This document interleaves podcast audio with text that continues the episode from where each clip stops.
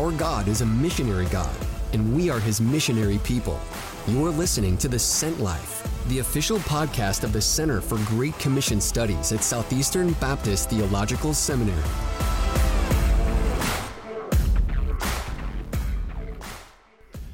So, thank you for uh, tuning into this episode, for downloading this episode of The Sent Life. We appreciate uh, all the time that you spend with us uh, each week as we think about God's mission in our life uh, with a missionary God. Today, we want to ask a really uh, important question. It's a question that uh, rock groups have asked for years Should I stay or should I go now? If I go, there will be trouble. If I stay, it will be double. And we think about the Great Commission text, which in Matthew chapter 28, uh, go make disciples of all nations. Today we've got a guest with us, uh, Dr. Ben Merkle. He's our Harley Davidson writing uh, Greek uh, New Testament scholar at Southeastern Seminary.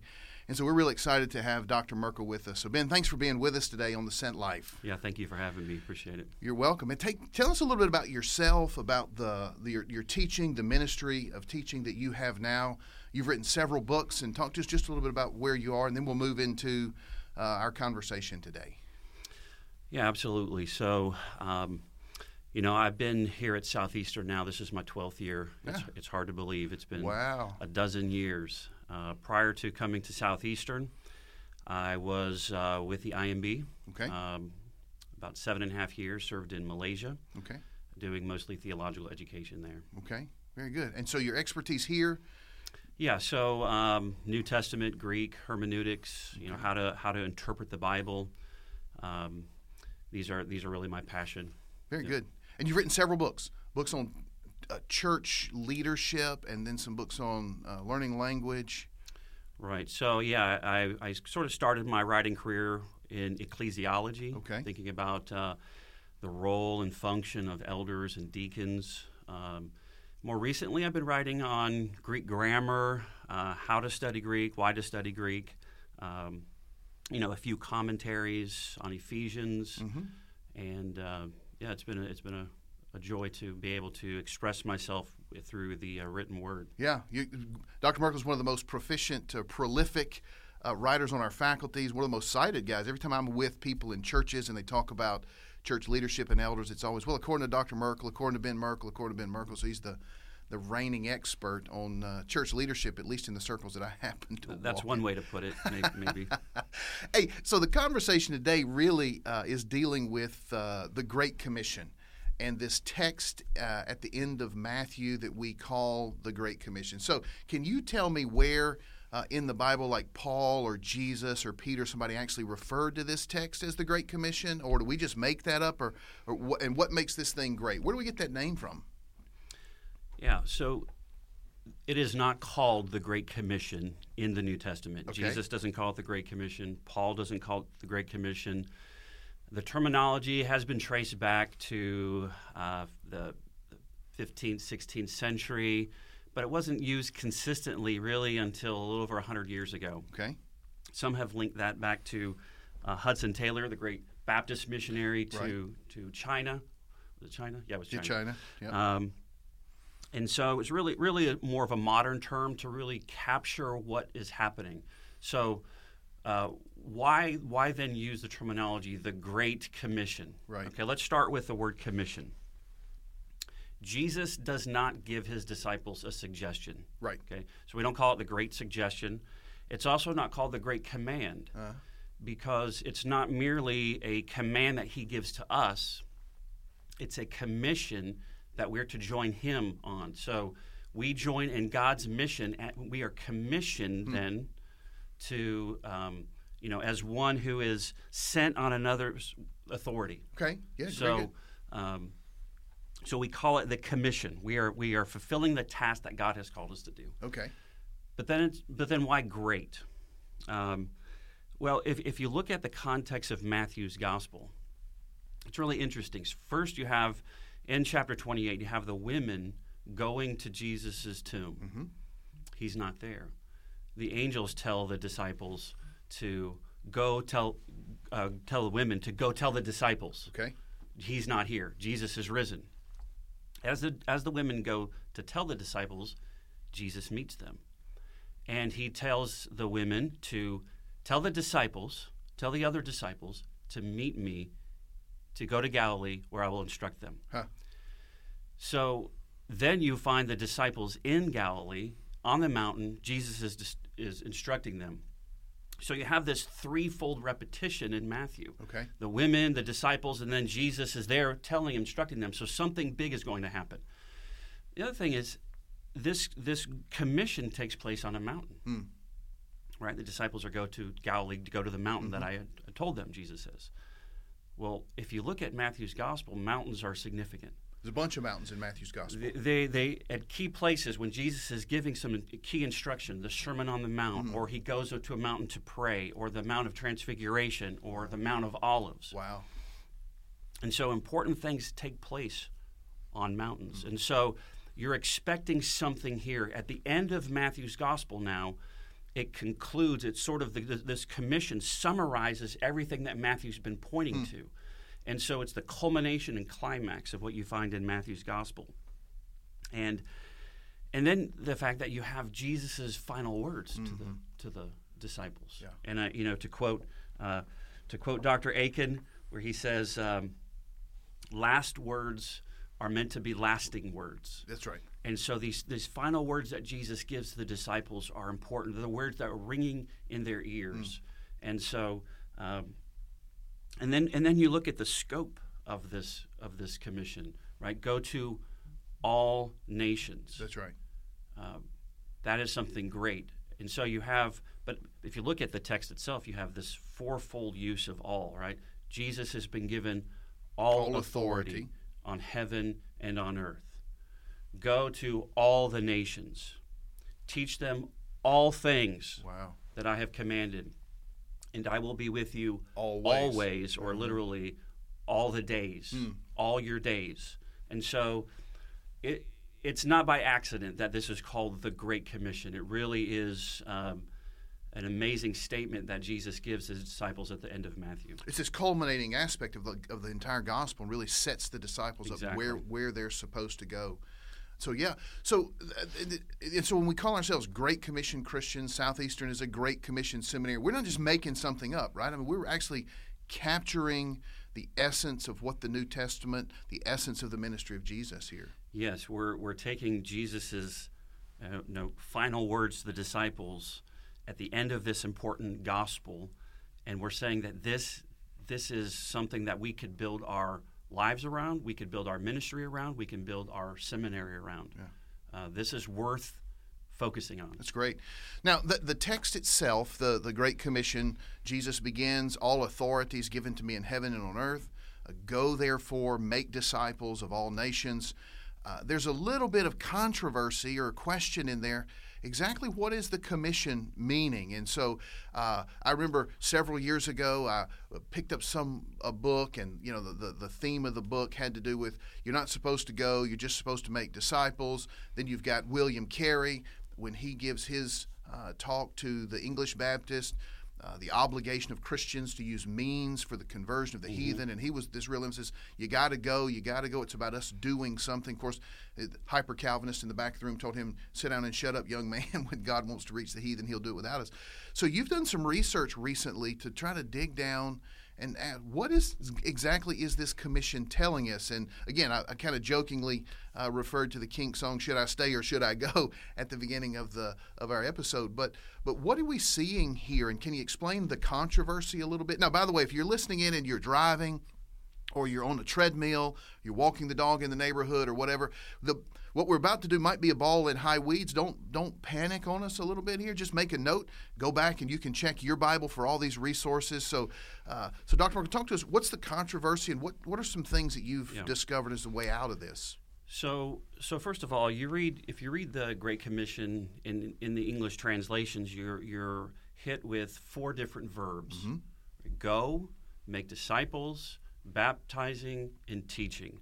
And so it could be a little um, confusing of as to what is the the actual commission. Uh, in in the Greek text, it's very clear. There is there is one imperative, one command. Grammatically, it, there's no doubt. Everybody agrees on this part. Okay. The main commission is to make disciples. Okay. Make disciples specifically of all the nations. Okay. That is uh, that is clear. So that's what Jesus is telling us to do. Make disciples of That's it. nations. When you think of the Great Commission, you should think of make disciples. okay. Now, the the other two uh, ideas following this this main command of making disciples, baptize and, teaching, these are uh, subordinate ideas. In other words, they're not the main idea. Okay. They tell us the means by which Okay. we make disciples. Kind of the how-to. Exactly, the how to. How do we do that? How do we make disciples? It's not left up in the air. You baptize them and then you teach them to obey all things. Okay. So you have the initiatory rite of baptism into the community of faith, and then the ongoing discipleship of teaching them, not just teaching them, but teaching them to, obey. That's right. So we get them into the church and we teach them, uh, Right. and that's the disciple making and process. at that point, everybody's in agreement Okay. for the most part. all right. Okay. The issue is what about this first verb Right. that, that appears in, in most translations, go? Is that the best translation? Okay. And some some people would say no, it should be rendered as you go. Okay. Translate it into English It as you be. go. It Uh-huh. should be. Uh, i i- it's in other words, it's not because the text does not give us another command. Uh-huh. It should be translated as you go Okay. with the meaning of something like this. The text doesn't command us to go, but it merely says, wherever you are, wherever you might be, Mm-hmm. in whatever situation you find yourself, make disciples. Okay. And I agree that wherever we are, wherever we might be, whatever situation we find ourselves, we should make disciples. Very good. Yeah. The issue, it's the issue though, is whether that's the best understanding of the text here in Matthew. Okay.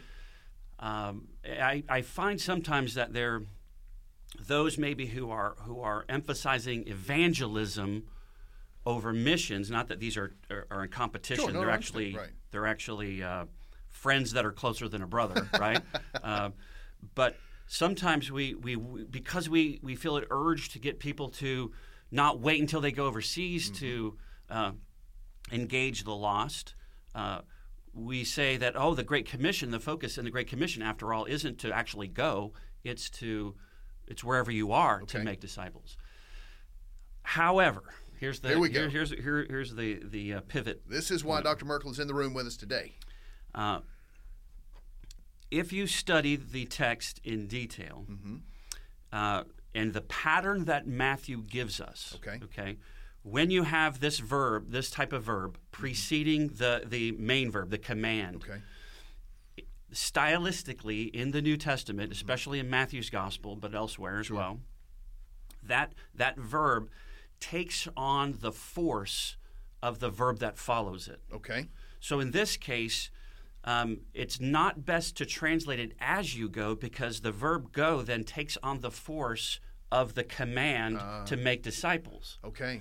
Now, um, l- instead of trying to explain it, let me try to illustrate Okay. it from some, Yep. some Yep. examples. Okay, so these are places, I'm going to give you a few examples. These are places in the Bible where you have the same construction with the same verb go, Okay. translated go, Okay.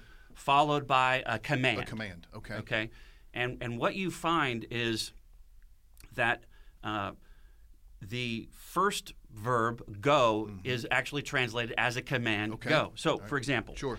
in the Old Testament. So I'm going to look at the the Greek translation of the Old Testament. So Rebecca tells her son Jacob.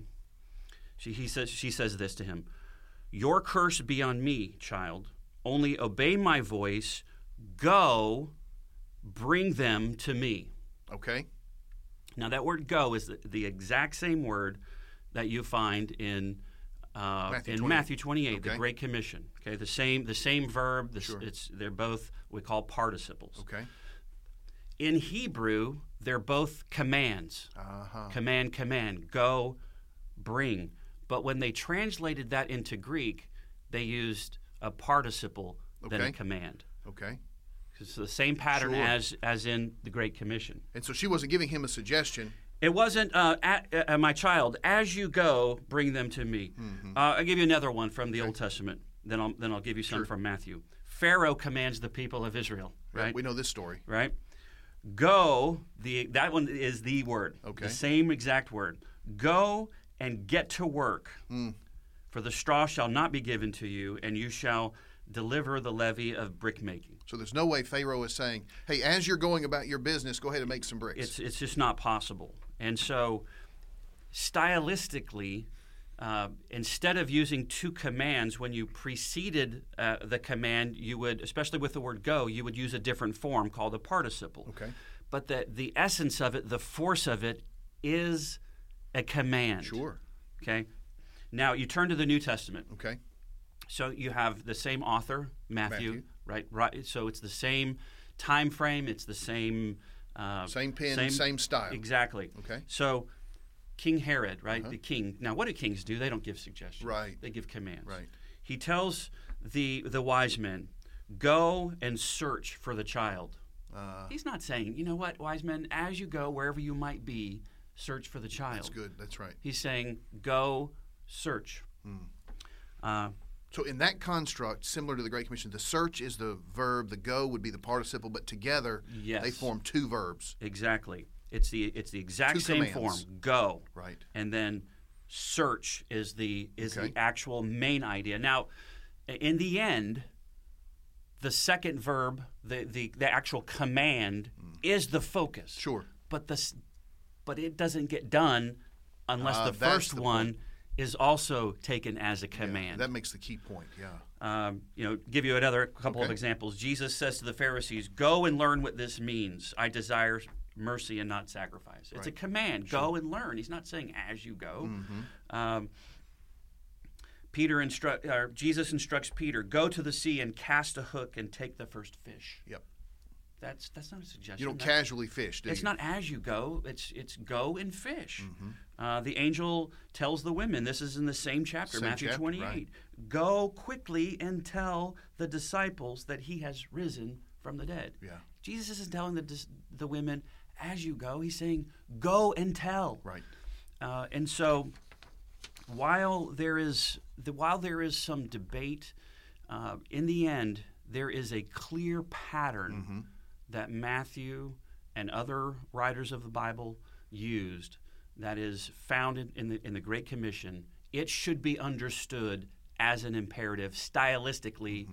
This is how you say that. That's great. So what but we're not saying is don't make disciples where you are. What we are saying is in order to make disciples of all nations, the command the command the commission is you got to go. Exactly. The, que- the question at stake is what does this text say? Yep. And um, what I found was, I, I, you know, doing this research, I looked at 12 major Bible translations. I Okay. picked the best 12 English versions Okay. I knew of. You know what? Not a single one translated the text as you go. Wow. I then read t- the 12 best commentaries on this text. Not a single commentary argued that it should be translated as you go. Wow. And then when you when you consider the text in its context with all the nations, Sure. uh, it's a, it seems to me that it's abundantly clear that the text should be understood as a command: go and make disciples. Yes, the focus is on make disciples. Right. Absolutely. Right. And yes, we should be evangelizing wherever we are. But this text is giving us commission to go and make disciples. That's great. It- Which means that the, the, the, mission of God can't be accomplished just casually as we're going about our everyday business.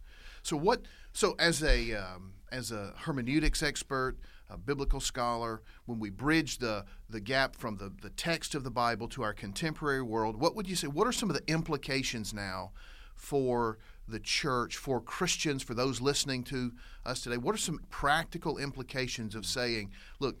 The, the force of the text is go make disciples, not just as you're going make disciples. Yeah, so then the, the so what question. Mm-hmm. right. Well, this means that uh, the church should be intentional Okay? uh, with reaching the nations. This means that organizations, mission organizations, should be intentional about reaching the nations. Mm-hmm. We have been called to uh, to make disciples of all nations, and so it's incumbent upon uh, every believer uh, in some way, every church, every denomination to be intentional Okay. about reaching the nations. And then I would say that means if you're going to be intentional about that, that means you need to invest resources. Okay. Uh, if you're really going to reach the nations, well, sometimes the nations are far away. Hmm. It takes a lot of money, it takes a lot of personnel.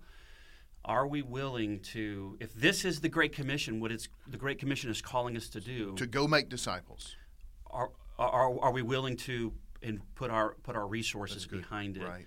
Uh, and and I, I think that's um, you know something that we need to examine our, ourselves. We're, we're really quick to build our own kingdom Sure. here. We need to make sure that we're building God's kingdom globally. That's great. That's appreciated. And thank you so much for this explanation. This has been super clear.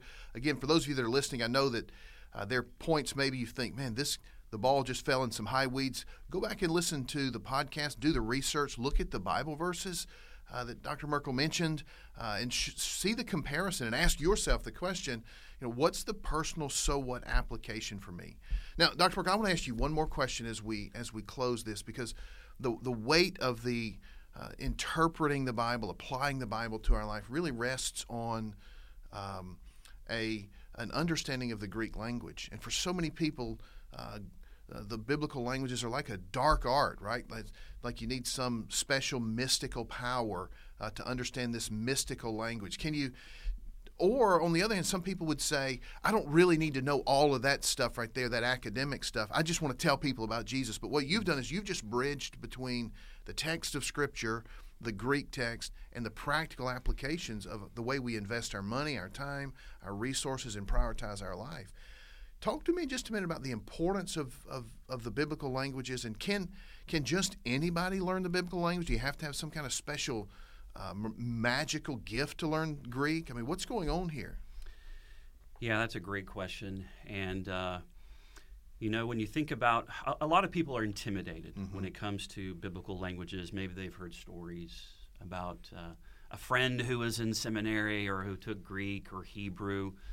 Uh, and, you know, I, I- I will I will say that um, perhaps you know it's not necessarily for everyone Okay. to, to to learn the biblical languages, and you know we are we are extremely blessed in the English language to have so many resources, so many good translations of the Bible into English, and uh, and so uh, you know I recognize that not everyone can or needs to Okay. study the Greek language or the Hebrew language.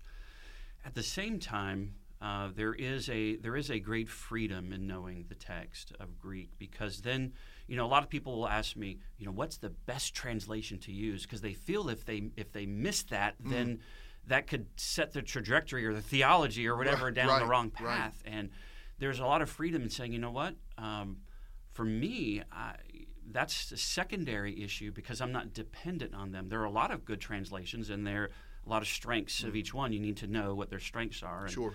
and so on. And so for me, it, it, it frees me up not to be dependent on on what other people say or the translations themselves.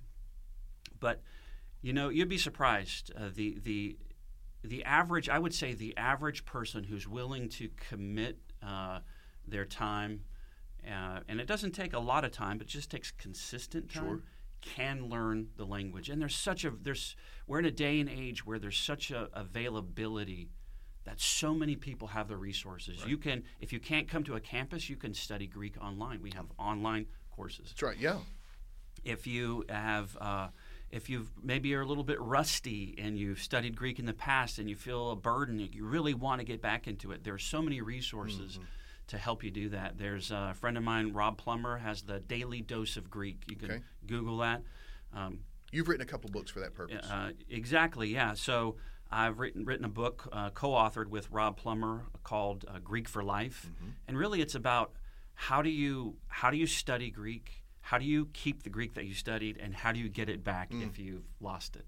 It's it's a tool uh, to do that. I've written a, another book called uh, Exegetical Gems from Biblical Greek, which give uh, 35 uh, what I call these exegetical gems, insights. If you know the Greek language, here's a, here's another example of the benefit of you know the the uh, it's sort of like you know digging in a mine and all of a sudden you see some gold right or you see a like gem we've just done the last 15 or 20 minutes here. and and there it is in front of you and you're like okay yes th- this was worth it Right. the time I put in Hmm. in, in learning the language is, is now all worth it I have this in front of me I can see the benefit I can Mm-hmm. see the payoff and so yes I'm trying to write books and develop resources and, and, and make it accessible Right. Where as many people as possible will have access to, to God's word in, in such a way that it'll it'll you know not be in, in black and white but it'll be in color That's good. um, and so that, that's really my, my goal and my, Yeah. my passion So Greek is learning Greek or Hebrew, the biblical language. It's not a dark art. Uh, it's not something that only a select group of people can do. It just takes the no if you if you come to my class uh, on semin- in seminary here you will see that these are ordinary folks learning Greek these are these are just regular people Right. who decided you know what I really want to I really want to learn the Bible Very good. and so um, yeah Yeah. it's, it's it's not a it's not a dark art That's good. Thank you so much, Dr. Merck, for being with us today. Thank you guys for uh, tuning into this episode of The Sent Life. As we really ask the question, uh, what is God uh, commissioning us to do uh, as we make disciples? It is to go make disciples. Our God is a missionary God, and we live our lives on mission with Him. Our lives are sent. Uh, to every man, every woman, every boy, every girl, every teenager that we can come in contact with uh, for the purpose of seeing them come to saving faith in Jesus Christ. So, again, we appreciate you tuning in with us today. We appreciate uh, the time that you're with us. Take an opportunity and really ask yourself the question we asked today Are you obeying the commission of Jesus to go make disciples of all nations?